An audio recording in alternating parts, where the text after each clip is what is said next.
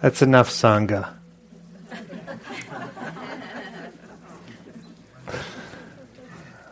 How's it going?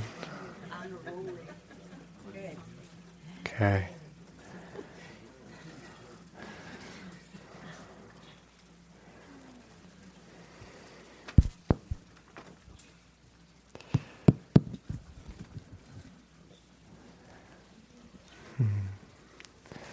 So there's this um, this story of uh, the Buddha uh, being uh, sick uh, and uh, n- during the night, and uh, usually the the kind of vulnerability of the Buddha is not emphasized in the in the suttas in the recorded teachings. And so it, I always find it uh, kind of touching when the Buddha is actually depicted in these very human ways, sick and at night.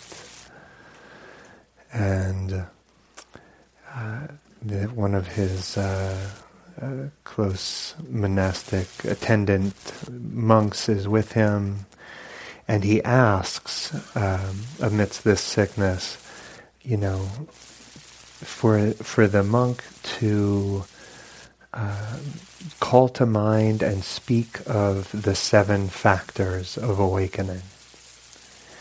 And the kind of sense that you get is it was a little bit like, uh, um, hopefully this doesn't sound too infantilizing, but the Buddha kind of like wanting a bedtime story, you know, like, except uh, not Good Night Moon, but uh, the seven factors. So he actually says, O Kunda, the, this, this monk, uh, let the factors of enlightenment occur to your mind and then speak them to me. So elsewhere the Buddha said, um, I do not see even one thing that when developed and cultivated leads to the abandoning of the things that fetter so effectively as this the seven factors of enlightenment. And so tonight I actually wanted to pick up on one one of those seven.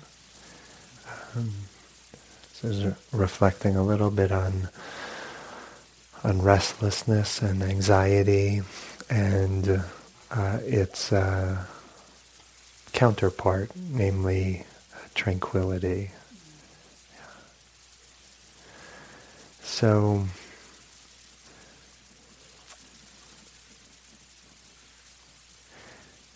tranquility. Mm. This is important because uh, it is so intense just being human. Like, I, right? I mean, tell me it's not just me. You know, like like even when things are going really well, it's still intense being human. And you know, we we kind of like walk around like it's not such a big deal to be human. You know, we're like, kind of casual about the whole thing. I'm just, you know, living my life and I wear button down shirts and I bathe and no big deal, just living my life. but it's a big deal being human. And it is, the world is like always touching us. This is one way of actually understanding uh, what what is meant by by the first noble truth that the world is like always impinging on us, even the eyes closed, but no, there's still sensation and sound, and there's the thought and feeling, and we're always being like impacted by the world. And there's a way in which uh, you know, it, it leaves us kind of like looking for some way to turn down the dial, like on the the nervous system, really.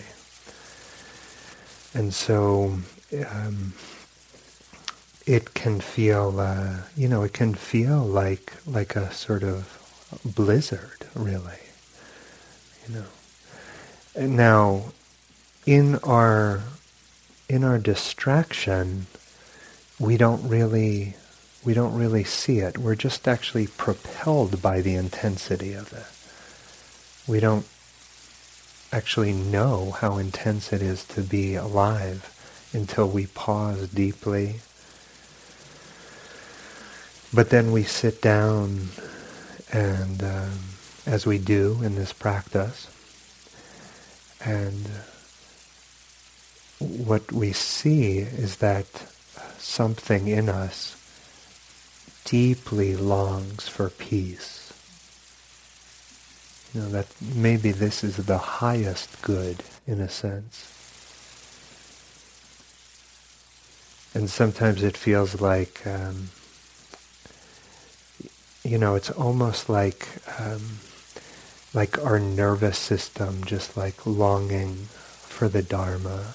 You know, like, like how can I be at peace in this incarnation.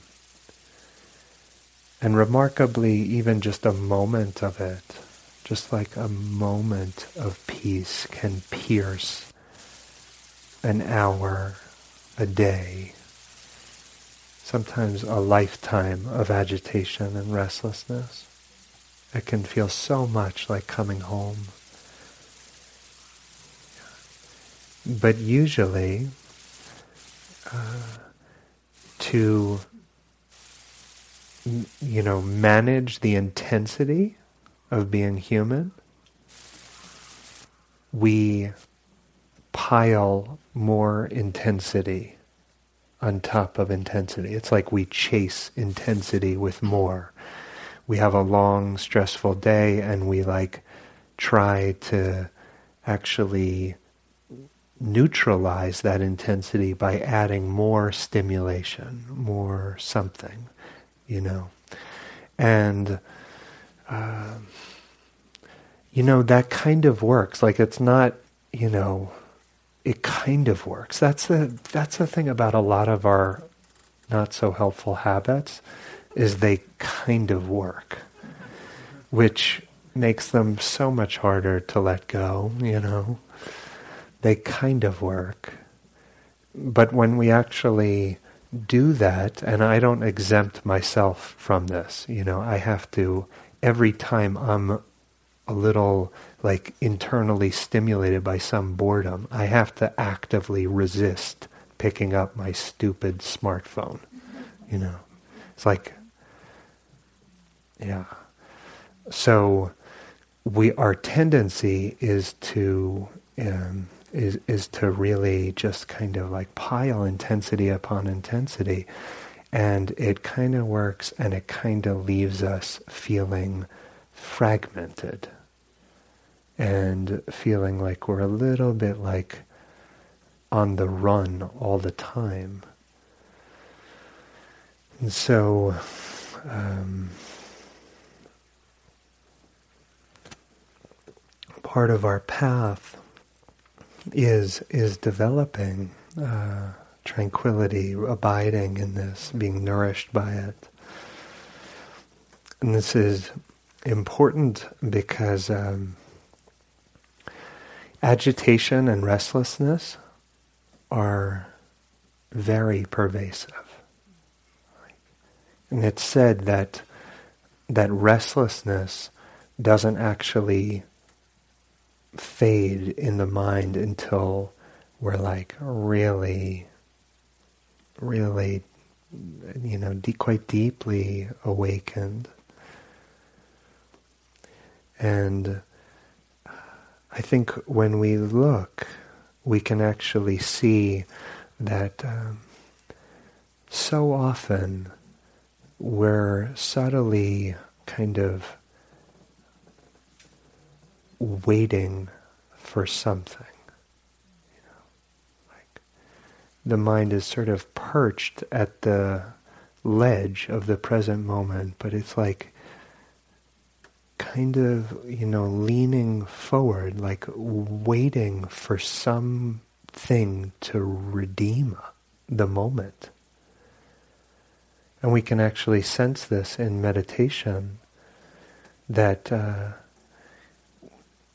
we're, you know, following the breath or attending to the body, and there's a certain way in which we're like waiting for the insight or waiting for concentration to develop or waiting for tranquility to arise, right? There's like this, this just, sometimes it's not a very obvious, sometimes it's very obvious, but sometimes it's a much more subtle energy of waiting. And in a certain sense, we can think of meditation practice as waiting for nothing. You know, like we're, we're no longer waiting for something. We're just, we're waiting for nothing. It can be even be helpful to reflect on what it would be like not to have a future in the sense, not, not in the sense of reflecting on mortality or something like this, but just the sense of like how simple things would be if this were the only moment we were to live. If we weren't trying to somehow intervene manipulate what's here for some other purpose, but instead we were just waiting for nothing.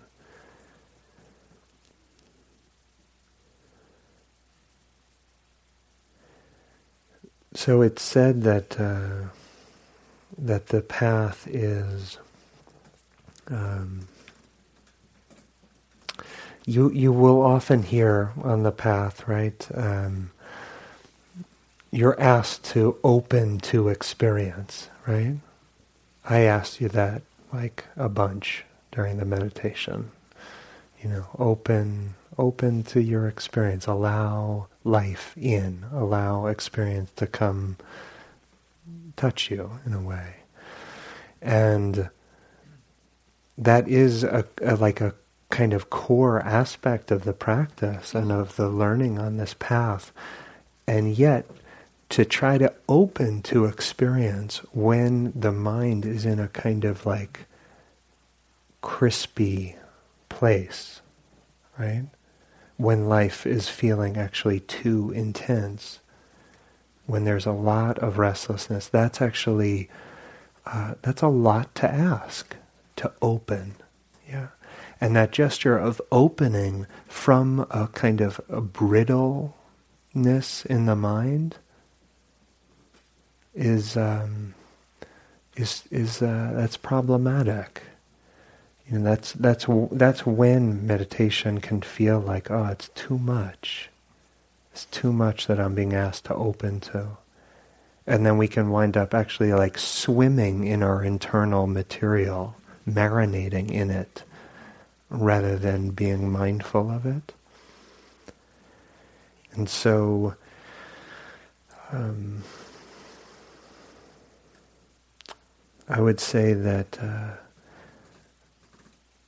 yeah, hyper when we're hyper arousal, when when the kind of nervous system is like idling. At, you know how you, a car idles at like 500 RPMs, but then maybe if you're in, if you haven't started a car for a long time or you're in a cold climate, it might idle much higher. You know, our mind is like that in a lot of ways. And sometimes we're idling a little lower, and then sometimes we really actually are idling much higher. And that sense of being hyper aroused, that sense of being like a little, a little internally overwhelmed, actually, um, yeah, it changes how life feels in a deep way. It changes what how we think about ourselves and the future. And so, uh, and it changes how we can actually receive this moment when we're in a kind of hyper aroused state. And so, um, Suzuki Roshi said, uh, said, um, I think defined mindfulness at one point as as a soft readiness, soft readiness. And you can see how that almost uh, presupposes a certain level of tranquility, that, that actually to receive life, to receive experience, uh, we need to be a little settled. We don't have to be totally calm, but a little settled. There's a story of uh, from from Jack. I think he was in he was in a a, discuss, practice practice discussion, an interview with somebody on on retreat, and uh, she came in and she was like, you know, I'm in this funny, something's going on. It's weird. I don't really know what's happening.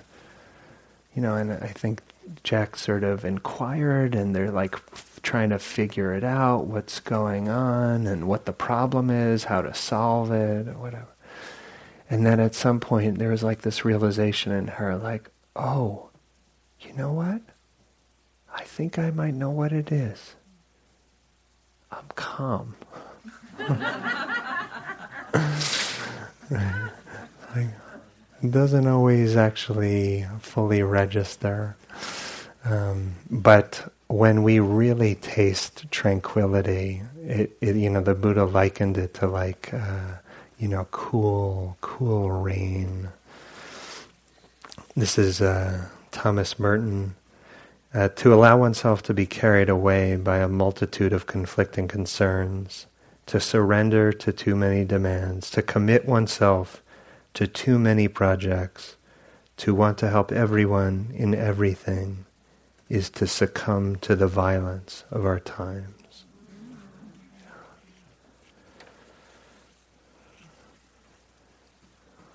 And so, you know, here here we um, we let the silence work on us, and there's a certain way that the um, you know I was joking about uh, you know sort of like enough sangha right as we're talking with each other right but sangha is actually the container. What we do together is so important actually for, for tranquility. Right? We all know the experience, the difference between meditating alone versus with people. And tranquility is kind of contagious, you know. And um, we actually can lean on each other, you know, especially when we're in, when we're in this group, when we're in this container, when when we're on retreat up the hill, if we do that, to actually lean on the stability and peace of others.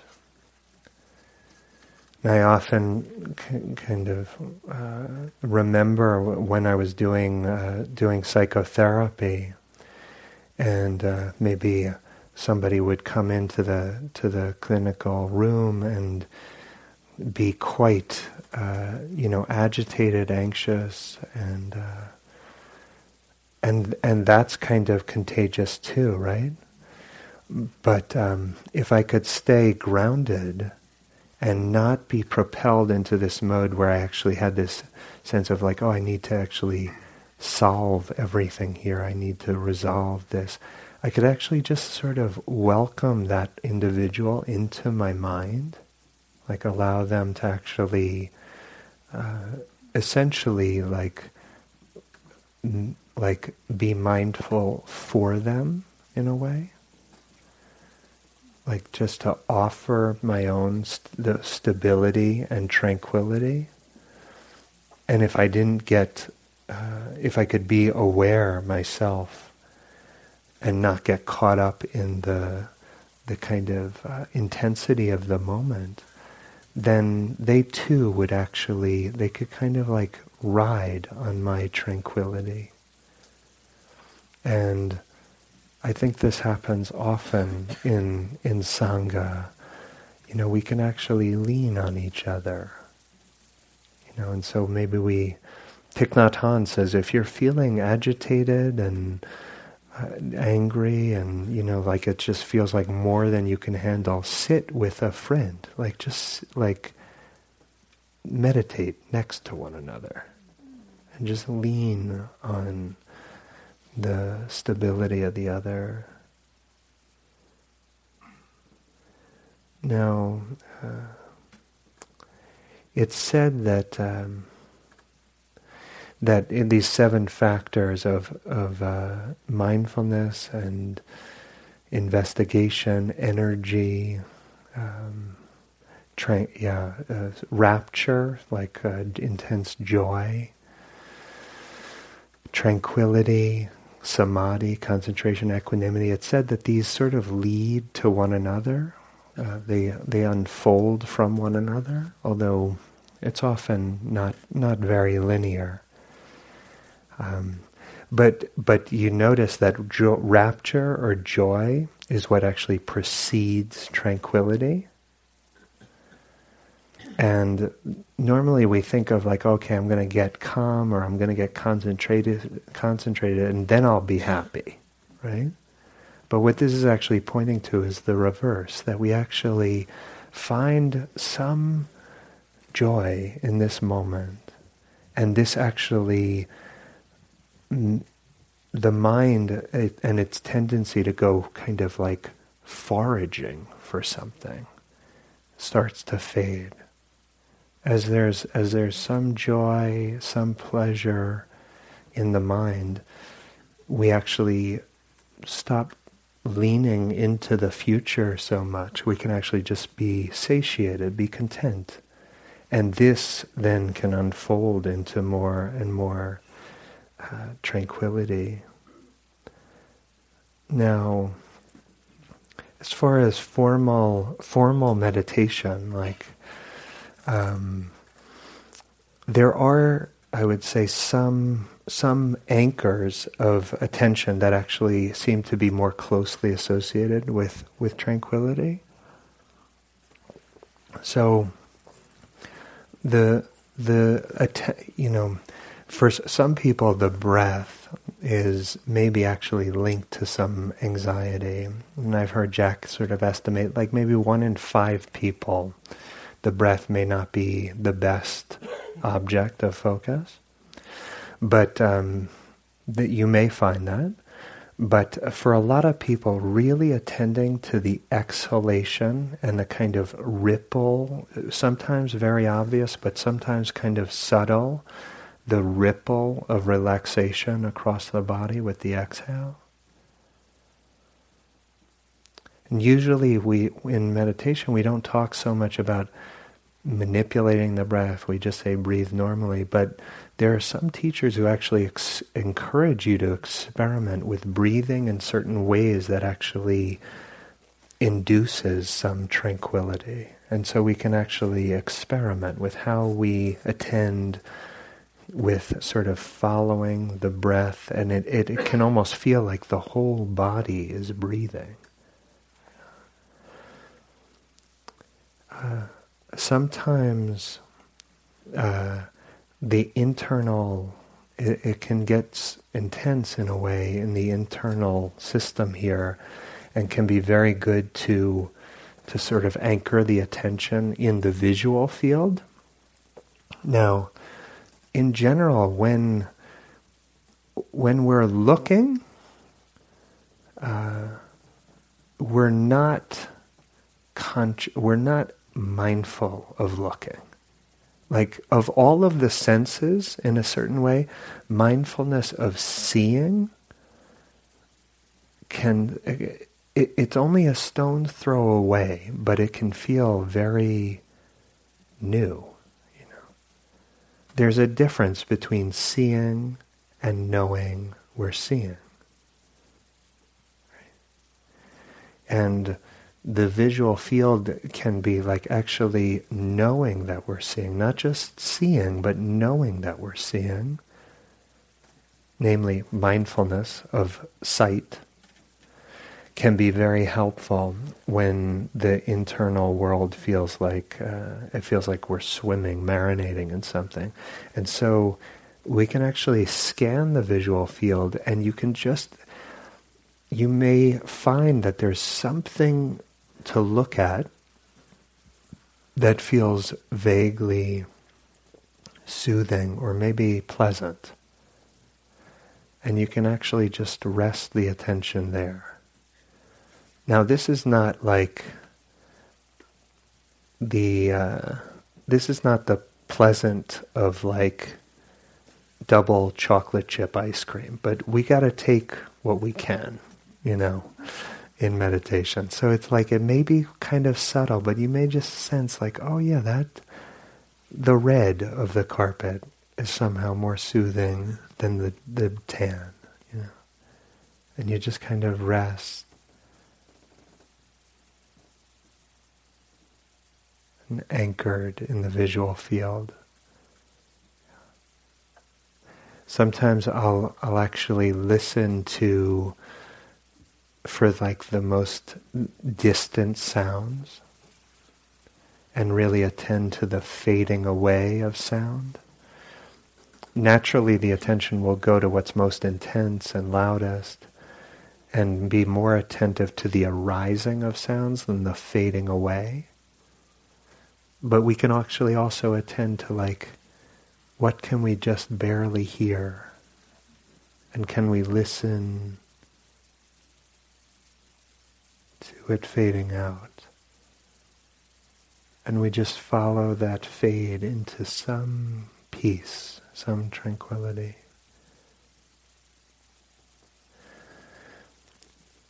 It's helpful uh, often to have uh, to to be doing some mental to, mental noting, which many of you are likely familiar with, and generally this is just silently whispering a word to keep track of experience in our own mind. So when we're doing, you know, we might make the note breathing in, breathing out. And in general, we're, we're, we're noting very simple kind of experiences, and it's best done in a very gentle, matter of fact tone of voice. You may be like freaking out, right? The mind may be like, whatever, right? But but the like just the continuity of that like gentle mental noting, just just stay with it. Yeah. And uh, in general, as I was saying, like we, we just note very discrete sensory experiences, but sometimes it can be good to have to note like a whole mind state, the whole gestalt of what's going on. And I can let you in on one particular mental note that is uh, very often forgotten but can be quite helpful. Uh, and that note is I'm having a meltdown. We don't know that we're having a meltdown when we're having a meltdown. That is, we we know things are like intense and unpleasant, but it hasn't actually fully registered as a meltdown. Does that make sense? It hasn't actually registered like we're so absorbed in the content of the story and the way that we're understanding everything that we haven't recognized, like, oh, this is a meltdown. And there's something actually about re- who's been on retreat, either here or silent retreat, residential retreat. Yeah. You know this, right? Like the meltdown kind of sneaks up on you. And all of a sudden, like everything feels like wrong, and it's just like, what you know? How do I get? How do you? What? what like what? Like the universe is off its rails somehow, and then because we're actually staying with practice, and we just keep going, keep showing up, we actually see the whole, like house of cards that like was the foundation for that meltdown. Like that collapses. And it's not like we think, oh, everything was totally fine, but that sense of like the grip of like the frenzied, agitated meltdown experience, that actually changes. And we get to see how our own minds were participating in that. Yeah. And it can actually knowing, like truly knowing with mindfulness that we are having a meltdown when we're having it is very helpful. Because it introduces a certain kind of space, right? And the meltdown is real, but there's something else that is also true. Namely, there is this awareness of it.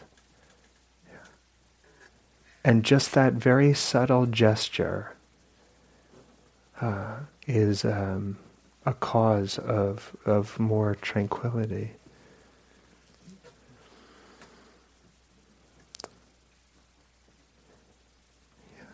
So as we practice, we can look, uh, we can look into, like, this urge to make something happen, to make concentration happen, to make insight happen, to get somewhere, to to get enlightenment, right? Um, you know, when we when we're wanting a donut in during meditation, for example, or a cookie, let's use cookie, wanting a cookie, we kind of know like that's if we've been around, hanging around the meditation scene for a while, we know kind of like, all right, let go of the cookie, right? But when we're wanting concentration, it doesn't fully register as another, just another species of greed. You know? It feels like, oh, this is, this is dignified, you know the cookie, I can let I, I gotta let go of that. But the craving for my mind to be concentrated right now, that's fine, right?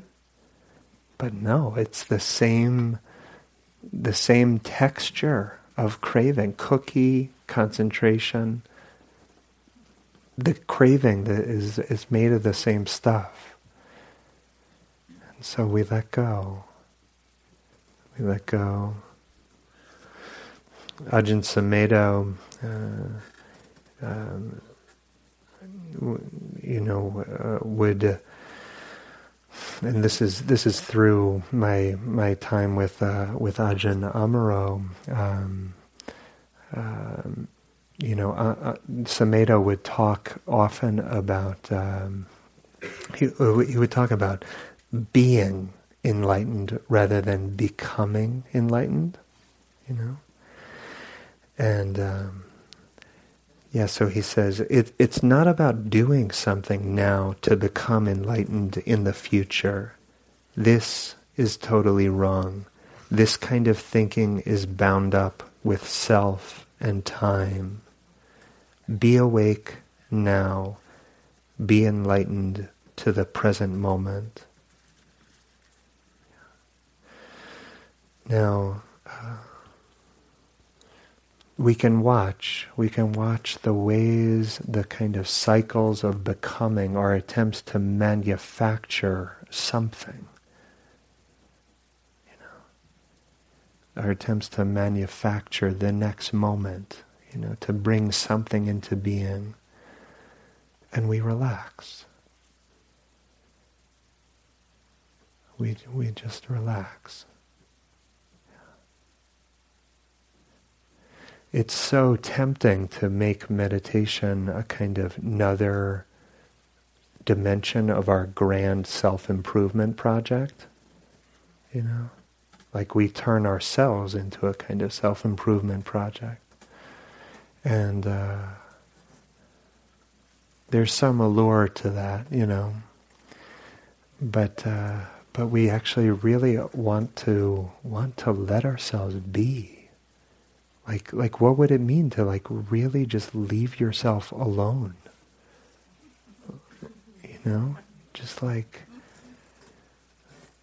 don't make anything of yourself. Don't try to become anything. Just just just let's just leave ourselves alone. You know? um,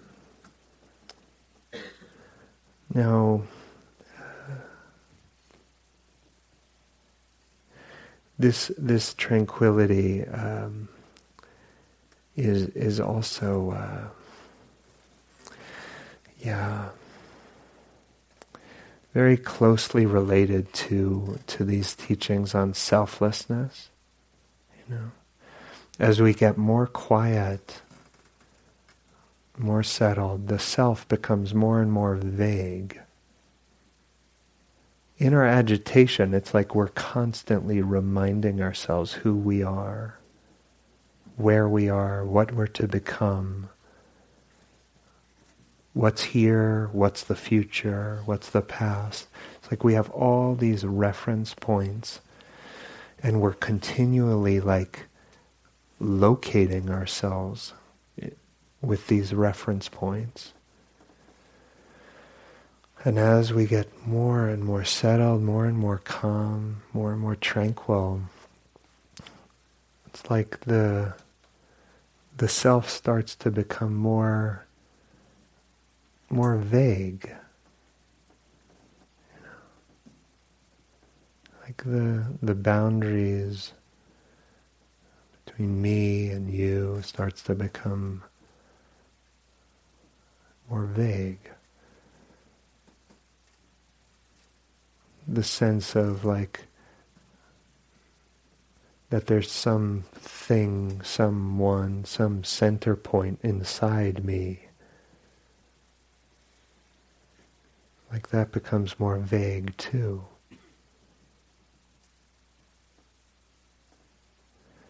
The neuroscientist Bruce Hood writes, each morning we wake up and experience a rich explosion of consciousness, the bright morning sunlight, the smell of coffee.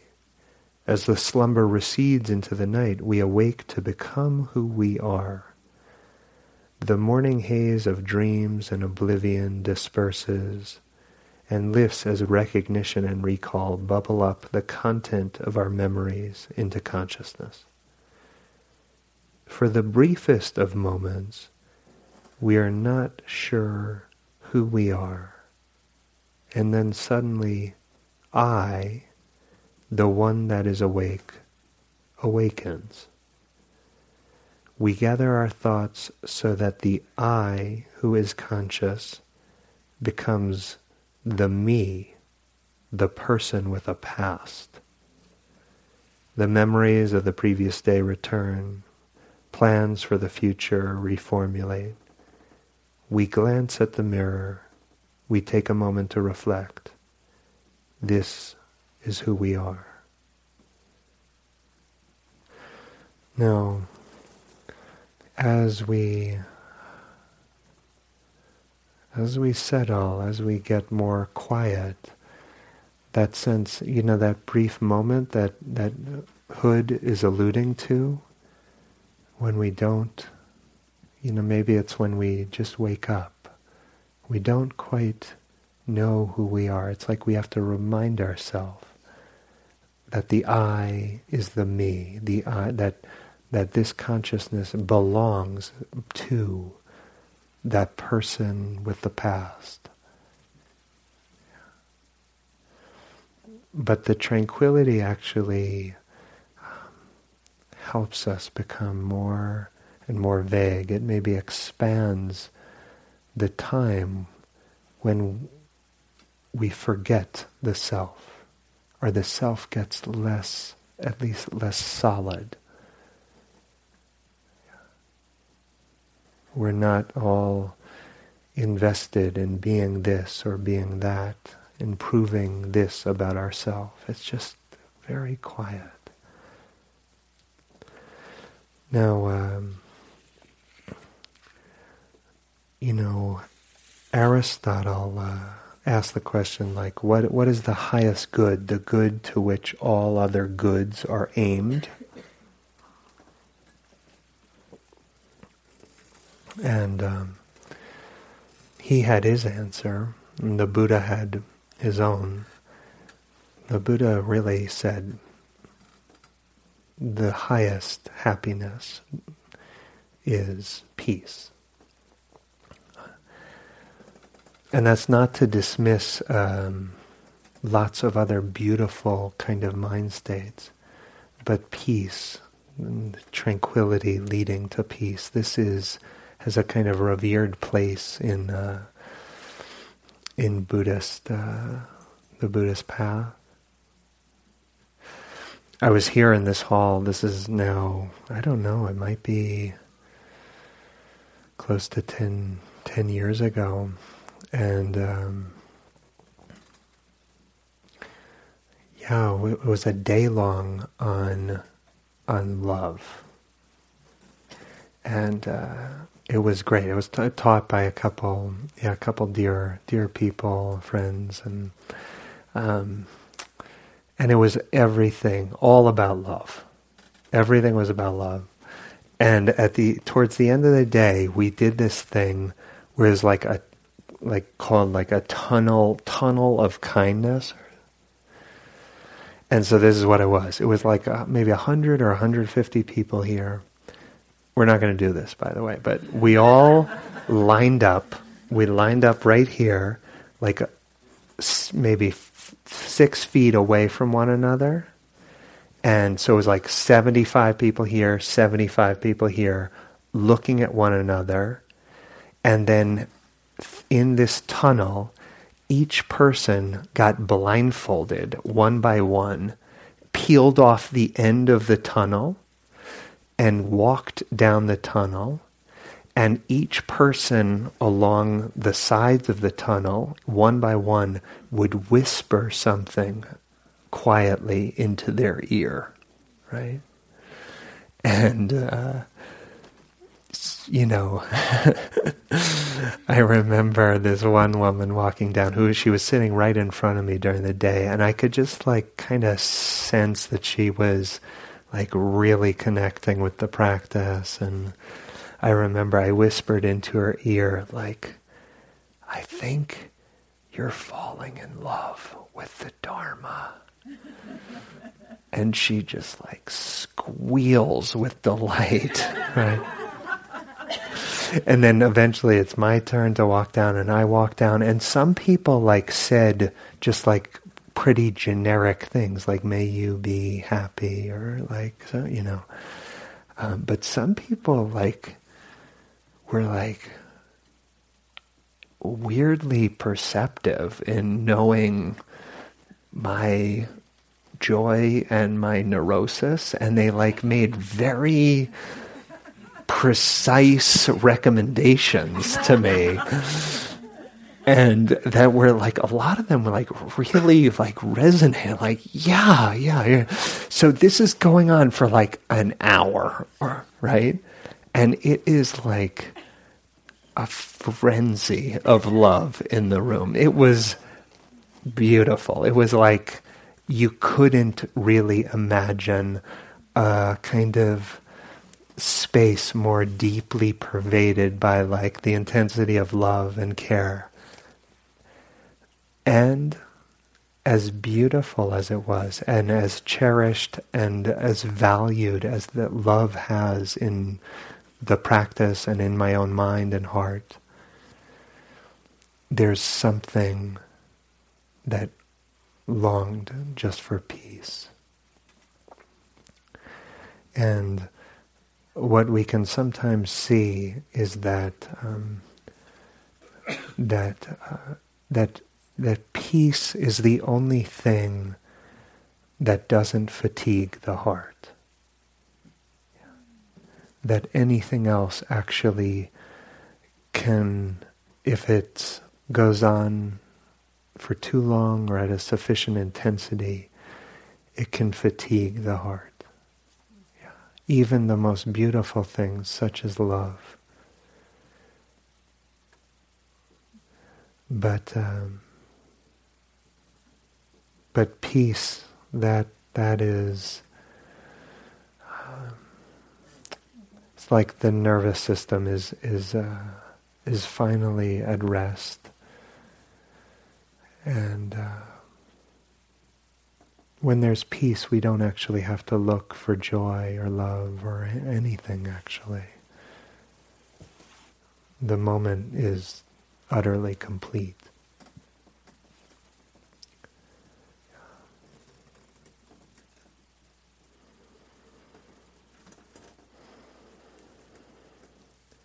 So we have uh, time for uh, few few questions, if there there are any.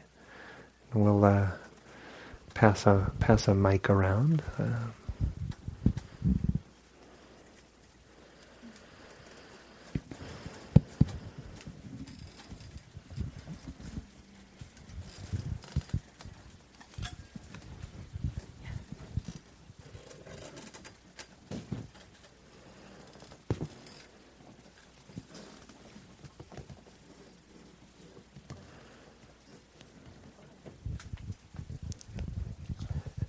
And no need to ask just because nobody else is, by the way. Like I, I have a very, I guess I'm breaking it, but I have a high threshold for awkward silence. So, uh, so like a occupational hazard.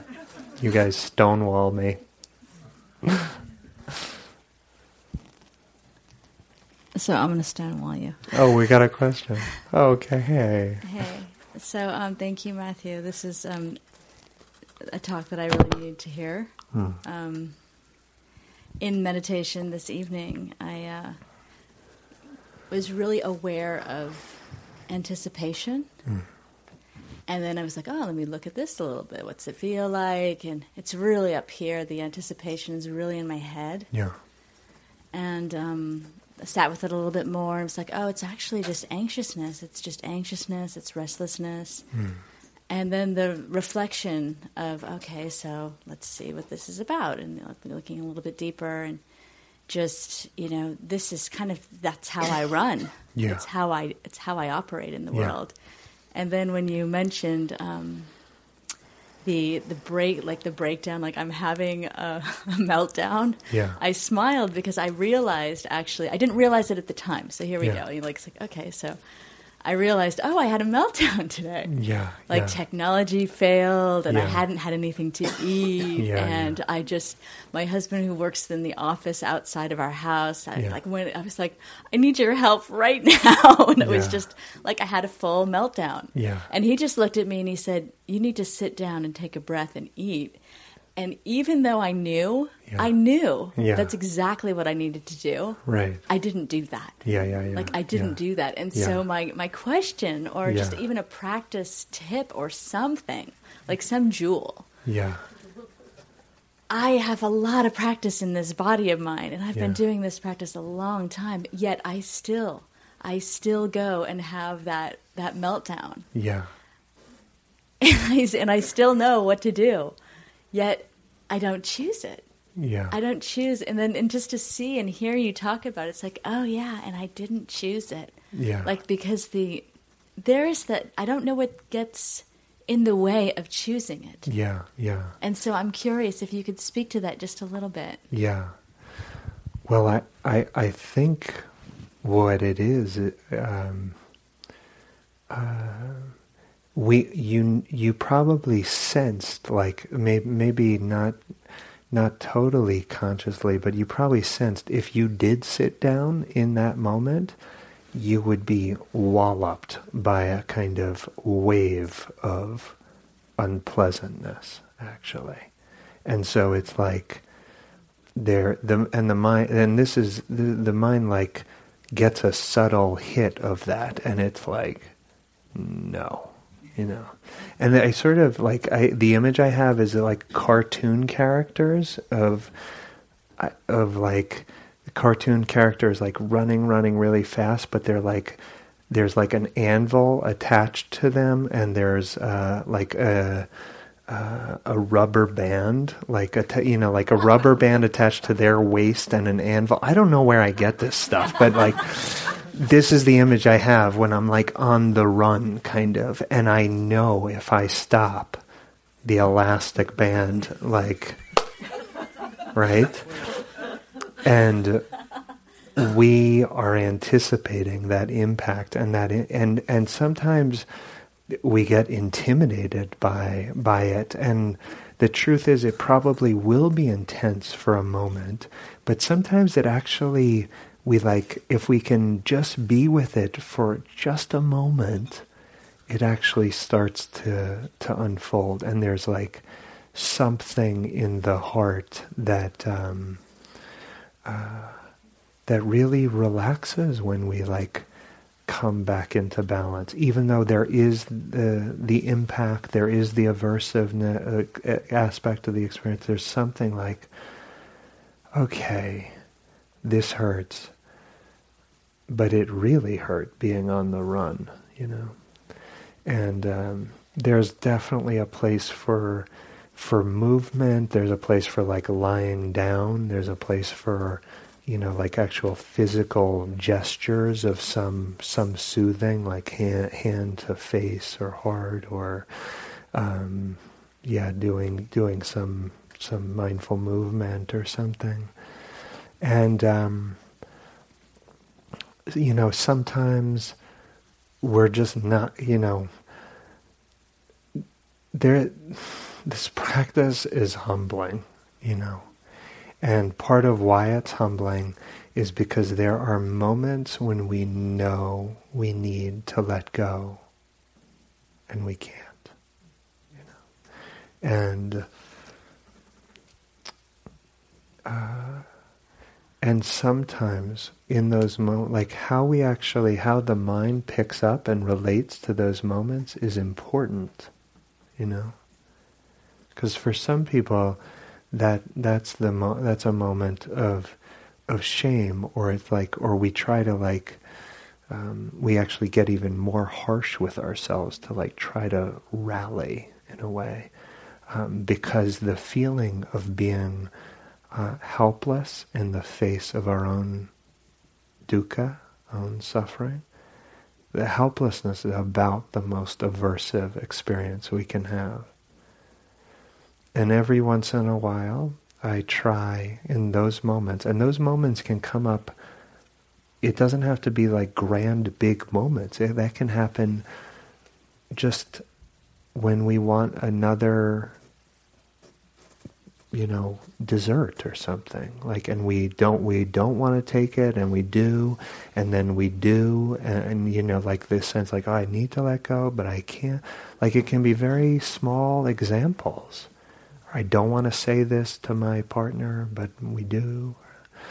Like those moments, sometimes, sometimes we can actually take that moment of helplessness into the heart and actually let it become the seed for motive for for for motivation, motivation for to practice more. I'm gonna suffer now. There's nothing I can do actually right now but I'm going to actually use this moment to consolidate my wish to wake up. Yeah. Um, I can't. It's like we're backed into like this karmic corner, and uh, we can't find our way out right now. But I want to use this moment. You know, I'm going to let, and it, it hurts, but it's like I'm going to let this burn into my heart a little. Yeah. And uh, that does become a powerful. That's a way of a way of using the sense of helplessness as a way of spurring more uh, practice. Yeah. Thank you. Yeah. All right. So let's just uh, just sit for a moment.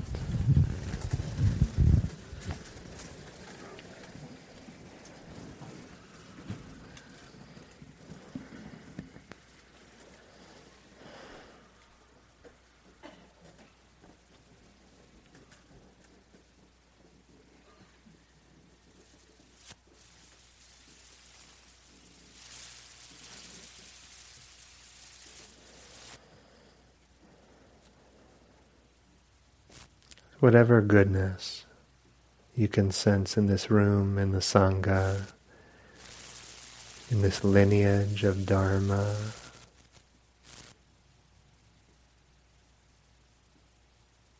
May that goodness resonate with the goodness inside you.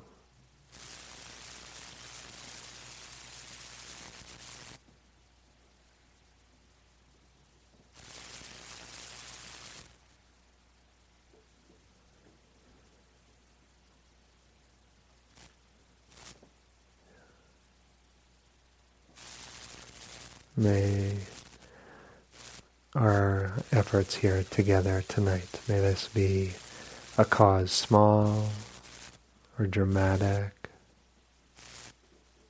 for less suffering, more joy, more peace in ourselves and those we encounter.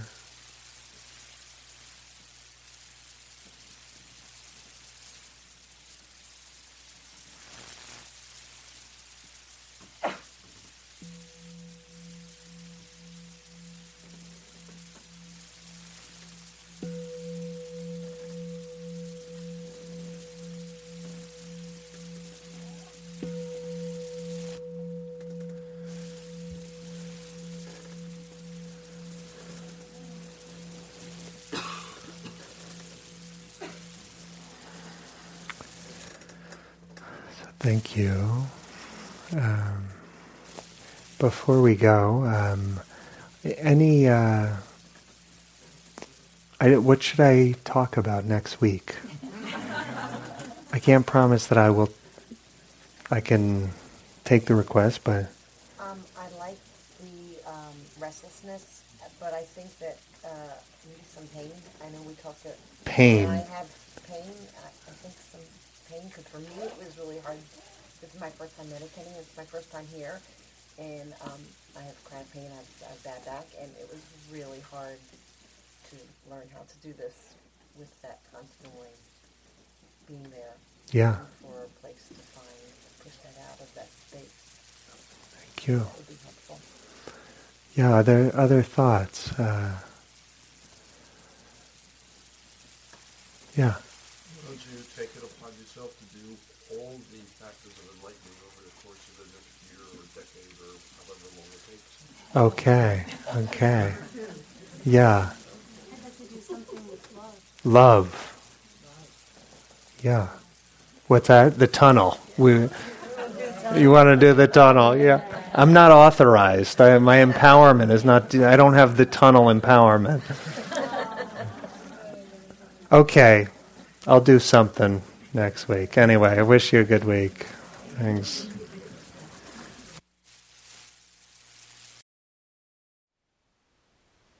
Thank you for listening.